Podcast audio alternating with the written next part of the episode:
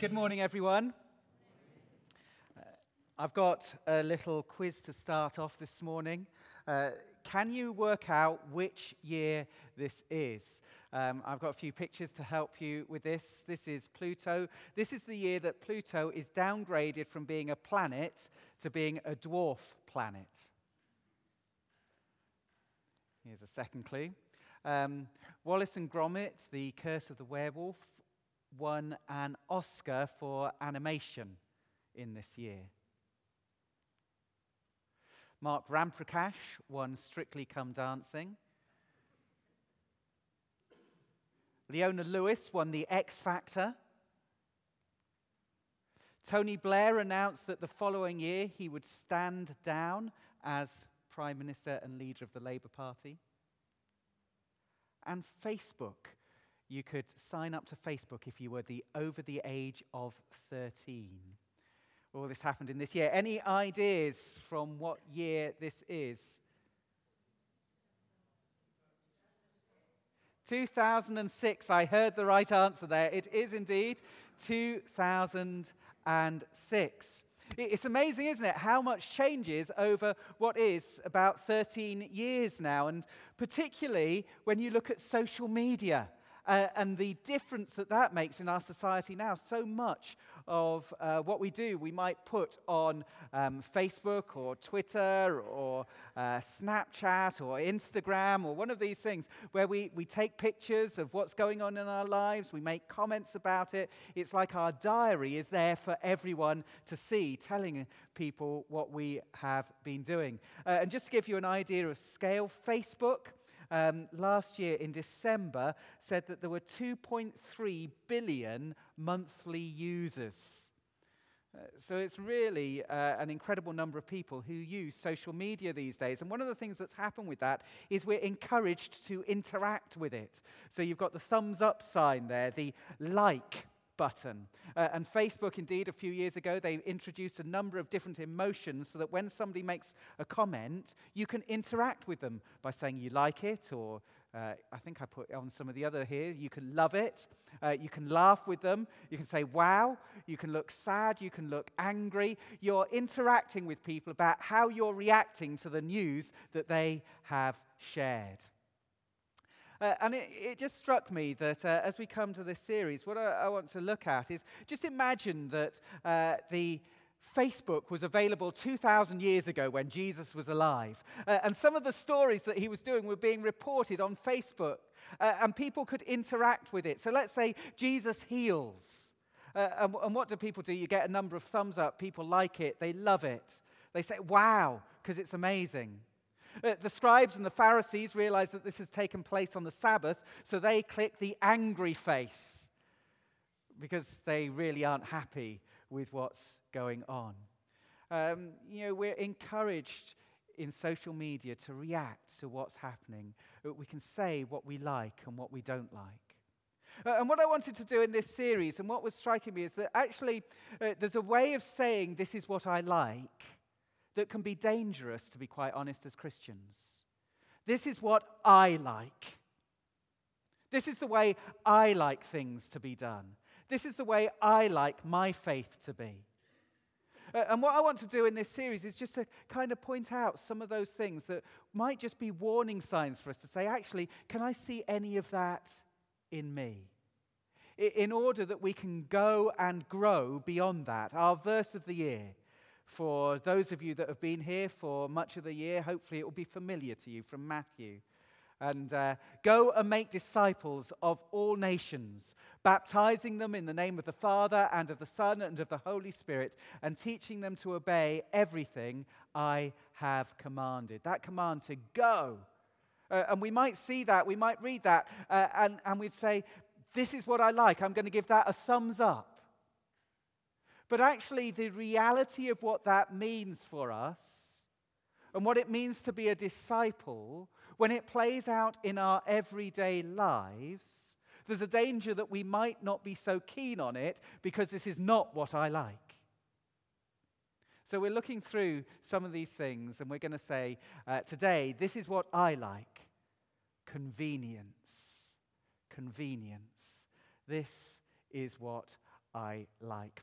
Luke chapter 5 and the calling of the first disciples is actually a story of inconvenience. You can look at it through that particular lens and say again and again, we can see inconvenience in this story.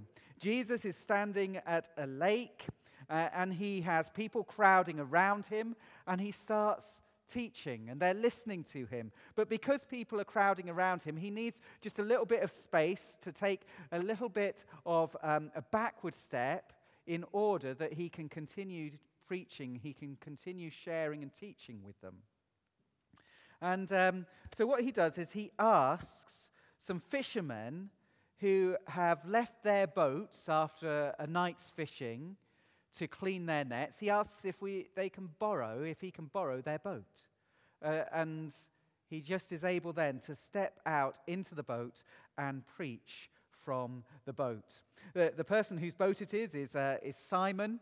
Uh, Simon, who uh, will later on, as he follows Jesus, be renamed as Peter. So I may refer to him in this time as Simon Peter uh, or Simon. I will try not to refer to him as Peter to confuse issues, but I just warn you ahead of time in case I do. But it's Simon Peter who is one and the same. He's a disciple um, who will become a really well known disciple and uh, a founder of the early church. So Simon is there. His day to day job is fishing. And he's finished fishing for the night. Just to give you an idea of what they do, uh, they probably would have had something like some bell shaped nets that they would throw over, they would cast over the side, and they had lead weights around the edge. Uh, and so, as you throw them out, the, the weight of the lead would uh, encourage the net to, to droop down, to fall, and then you would pull it together with a, a cord and pull it back to the boat. Uh, and in that net, you would catch, hopefully, fish.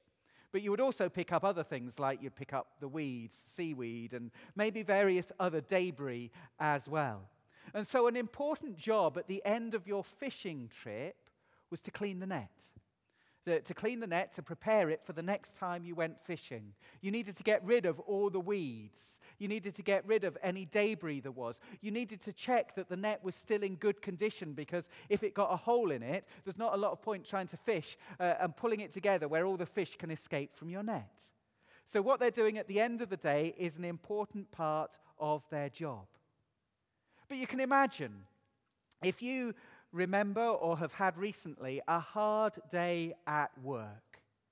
Uh, and actually, what you're really longing to do is to go home and put your feet up. You've just got one thing left to do just clean your nets, and then you're away. And you can go and rest. Put your feet up, and after a night's fishing, do whatever the uh, ancient equivalent was of watching the rugby or whatever they might have been doing that particular morning. So, in that moment, just as you're finishing tidying up, Jesus says, Can I borrow your boat? Uh, and it's a moment of inconvenience because actually, you might have been looking forward to going and finishing your day and putting your feet up. Uh, so, Jesus, you say yes, and Jesus does some teaching. And then he comes to the end of the teaching uh, and he's finished it. Uh, and you might be thinking, great, now I can just pull the boat up, I can finish off the nets, and I can go back home. But Jesus says, instead, pull out into deep water. Oh, this is going to take longer. And, um, and let down your nets for a catch. That means the work that you've been doing in cleaning the net is wasted. It's all very inconvenient, really, isn't it? Uh, and then, uh, as if that's not enough, they go out and they do, uh, they do follow Jesus. They throw their nets out and they have this amazing catch of fish. Uh, and wow, that's, that, that's an amazing moment. And P- Simon Peter feels like he's really not uh, worthy to be around Jesus. And Jesus says in verse 10 Don't be afraid. From now on, you'll catch men. In other words, I'm going to change your job right now. That wasn't on Peter, Simon Peter's agenda at all. You see how inconvenient this is? You've gone from, you know what life is all about, what the day brings. You've gone from being a fisherman to suddenly um, you're having to have a late night or a, a late time at work. You're staying later than you expected. And now there's a new call on your life, which means you've got to give up fishing completely and follow Jesus. Now, I'm telling it a little bit tongue in cheek, really, but the point that I want to make is this that actually faith is not always convenient. Uh, and the challenge for us is this uh, I don't know what you're like, but I, say, I would have to say, I quite like convenience. I quite like convenience. Uh, and I think we live in a society where we like convenience. I mean, look at the fact we, we, we, invented microwaves because actually, to prepare cooking, we can have ready meals or convenience meals, as they're sometimes called. Uh, I was looking at some of the inventions that have been made over recent times. Here are some of them. Did you know that highlighters, somebody's made a highlighter with a see through part? Um, because actually, it, it's a little bit inconvenient when you're trying to underline something if you can't actually read what's underneath because you don't know where to stop. So, somebody's invented a see through um, highlighter. Here, here's another one. Uh, it looks like an, a knife, just an ordinary butter knife. This is a heated butter knife because it, you know, sometimes spreading butter is really difficult. And so, actually, it's much more convenient to have uh, a knife that spreads much more easily because it's heated. This is my favorite one a washing machine. And I don't know if you can quite see where from where you are, but um, right near the top there is an extra compartment. And this has been invented because it's recognized that sometimes when you have put your washing in and you set it to go, you discover you've missed putting something in. How many of us has dropped a sock at one time or another? Uh, and so, what you need is with this invention, for our convenience, you can go and there's a little compartment that you can still stick your sock back through.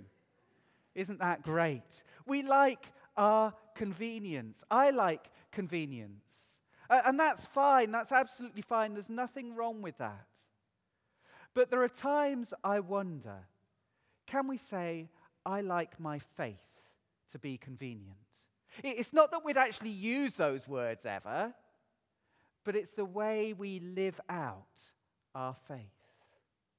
I, I, want my faith to fit in through the things that I'm already doing. So I want my faith to fit around the work that I do. I, want my faith to fit around my family life. I want my faith to fit around the leisure activities that I have, the things that I like doing. I want my faith to fit around everything that I've got going on in life. Uh, and I'm not trying to make you feel guilty here, because all of us, um, this is just a part of faith. We all have responsibilities. We all have times when we're under pressure for time and those things. I'm not talking about that. I know that. But what I'm talking about is as our general life trend, the way that we live, is it can be easy to try and fit our faith around all the other things that we do. Uh, uh, and just as I was preparing this, and uh, one of the things that I was looking at and thinking and reflecting on this week as I was doing is what is the evidence in life? What's the evidence in my life uh, as to whether I like my faith to be convenient and I'm fitting my faith in around other things? Uh, and what evidence is there that my faith is central and everything else fits in around that? Because to be honest, what I like at times is just convenience and my faith fitting in around the other things that I do but the call to discipleship go and make disciples of all nations, baptizing them in the name of the Father and of the Son and of the Holy Spirit, and teaching them to obey everything I have commanded you, is about making this a way of life because Jesus is right at the center. Jesus is right at the heart of who we are.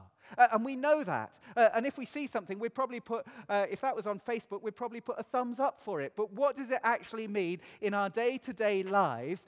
Do we actually respond to the inconvenience that can come along with that. This is a story of inconvenience, but a story that calls for total commitment. Because at the end of it, in verse 11, we read this the response of Simon Peter and of James and John. uh, and some say Andrew was there as well. They pulled their boats up on shore, left everything, and followed him. That is not convenient, but it is the call of discipleship.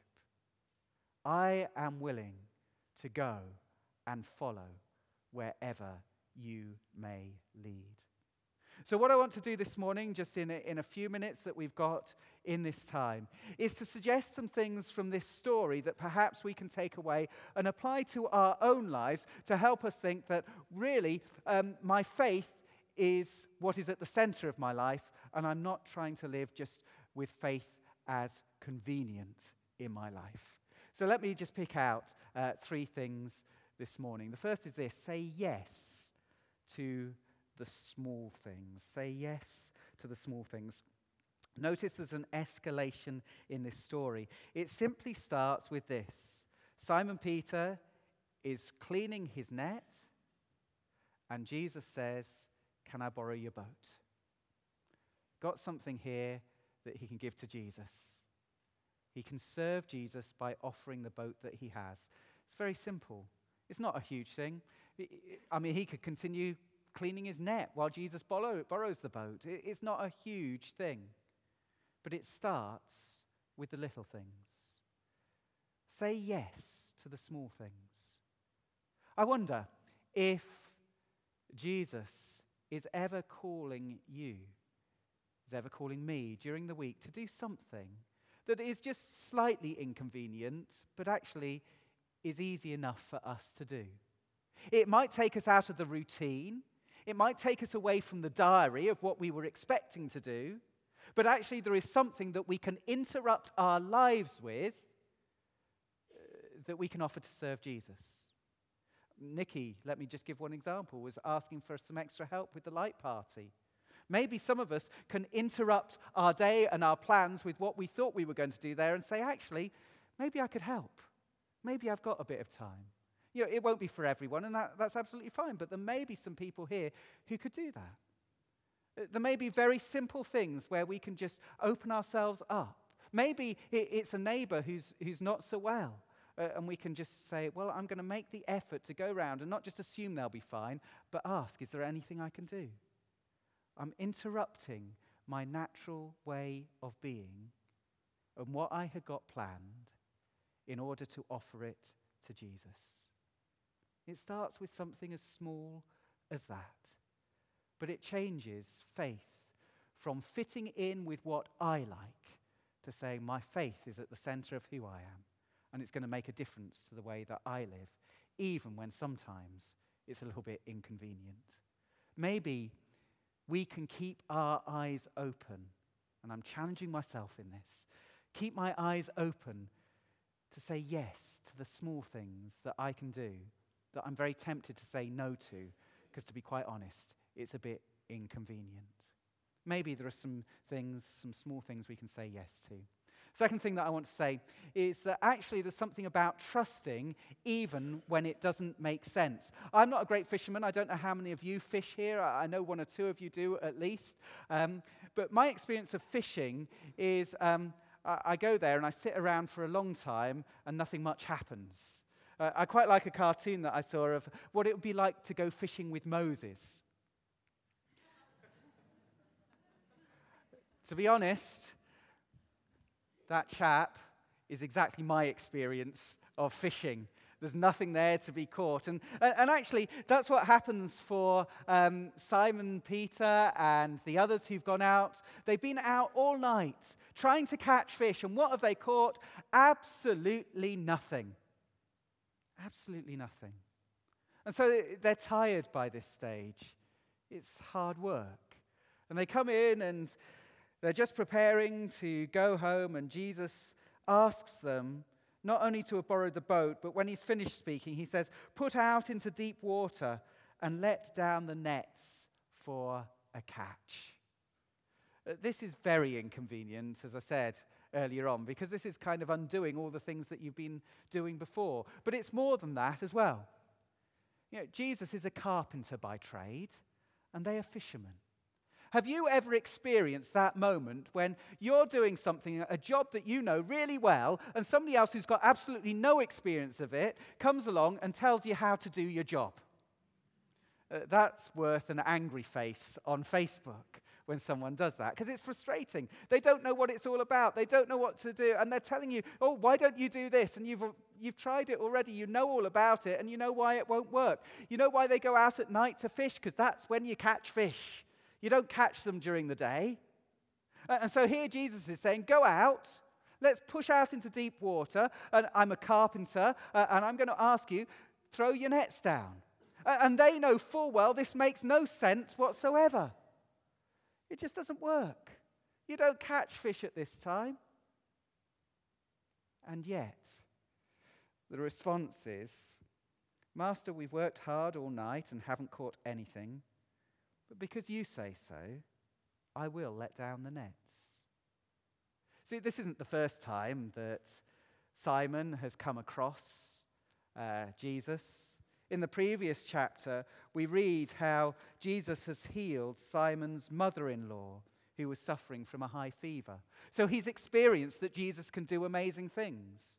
And he's willing to put his trust in Jesus, even though, in his human understanding of it, it makes no sense whatsoever. Uh, and actually, this is where our liking for convenience can be I don't want to put myself out for something that doesn't make sense to me. You know, okay, I might be willing to put myself out for something when I get it. But when it's inconvenient and it doesn't make any sense, why am I going to do it? Why bother? And it, it, just struck me as I was preparing this. I wonder if there are times for us when we need to trust in what Jesus is doing, even though it doesn't make sense to us right at this moment. Uh, and it can happen in a number of different ways. Maybe it happens financially. Financially, this is going to cost me in serving God in this way. Uh, and I look at my fancy, finances right now, and it doesn't make sense to do this. But Jesus is saying, do it. I'll do it. It doesn't make sense to me because He will provide if He's calling us to do that. Uh, maybe we've tried something before. Uh, th- this is a classic for Christians. You know, we tried something before, it didn't work. I'm not going to try it again. I've been out all night fishing. It's not worked. I'm not going to try it again. And yet, Jesus is saying at this moment, do it. And maybe there are some of us here who, if we look at what's going in our lives, would say, actually, I, I, just had this, this feeling that maybe I'm being called to do something, maybe I'm being asked to do something, but it just doesn't make sense to me, so I've not been doing it, but perhaps Perhaps today, through this time, through reading this story, through recognizing that faith isn't just about what's convenient, it takes us into inconvenient places, and inconvenient places are places that don't always make sense to us, humanly speaking, but it's where Jesus wants us to be. Is there anyone here for whom that might be relevant today? That you're being taken into a place where you're going to have to step out and trust, even though it doesn't make sense to you, even though it would be more convenient not to take that step. Trusting even when it doesn't make sense. And the third thing that I want to talk about is choosing your go. Choosing your go. Said already, our verse of the year talks about go and make disciples of all nations. Simon Peter's response here to the catch of fish is this He falls at Jesus' knees and says, Go away from me, Lord. I am a sinful man. You know, it's almost like in this moment he is overwhelmed with his inadequacy. He's overwhelmed by his sense of failure at who he is. He's overwhelmed by who Jesus is and how amazing he is. So he says, Oh, go away from me, Lord. Uh, of course, we realize in the story it doesn't stay like that because he leaves everything to follow Jesus. But there is this moment where his response is, Go away. It's too much. I cannot cope. I'm completely inadequate. I think there are a number of reasons why we can give a response of, of just go away. And it's almost like we want to push Jesus a little bit away from us and keep him at arm's length. It, it, may be because we are overwhelmed by our own sense of failure, our own sense of wrongdoing, the way that we have messed things up. I'm not good enough, Jesus. I'm just going to keep you at arm's length. But there can be other reasons for doing that as well. It could be the reason that actually the cost just seems too great for me at the minute. Jesus, I want you to just go and, and keep a safe distance from me. I want to keep you at an arm's length. The cost seems too high, it's too inconvenient. It doesn't fit in with my plans. It isn't all about what I thought was going to happen. Uh, and so uh, I think what we can do is we can almost, as I say, the, there's this idea of we can keep Jesus at arm's length. Uh, and one of the things that I was prepared, as I was preparing this, I just wanted to say to people, there may be some people here who actually, if you really examine your heart, would have to say, I know I'm just kind of, I'm not letting Jesus in completely. I've, I've come so far, but no further. I'm keeping Jesus just at arm's length. You see, the call to go and make disciples, the call that the disciples here are going to respond to, is to leave everything, pack up everything, and go and follow him completely and wholeheartedly. That's one go. The other go is to say, well, I'll let Jesus come in and be so close to me.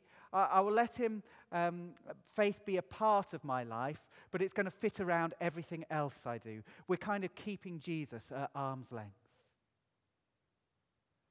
And maybe, maybe for some of us, that call today is to recognize that we're keeping Jesus at arm's length. And he doesn't want to be at arm's length. And what he says to Peter, to Simon Peter, I believe he would say to us as well. He says to Simon Peter, Don't be afraid. Don't be afraid. Don't be afraid at being close to me. Today, don't be afraid at letting Jesus in and letting him close to you. You don't need to keep him at, arm's length. In fact, I'm confident that you would be able to turn around later and say, It's the best decision I've ever made to allow Jesus in and close to me.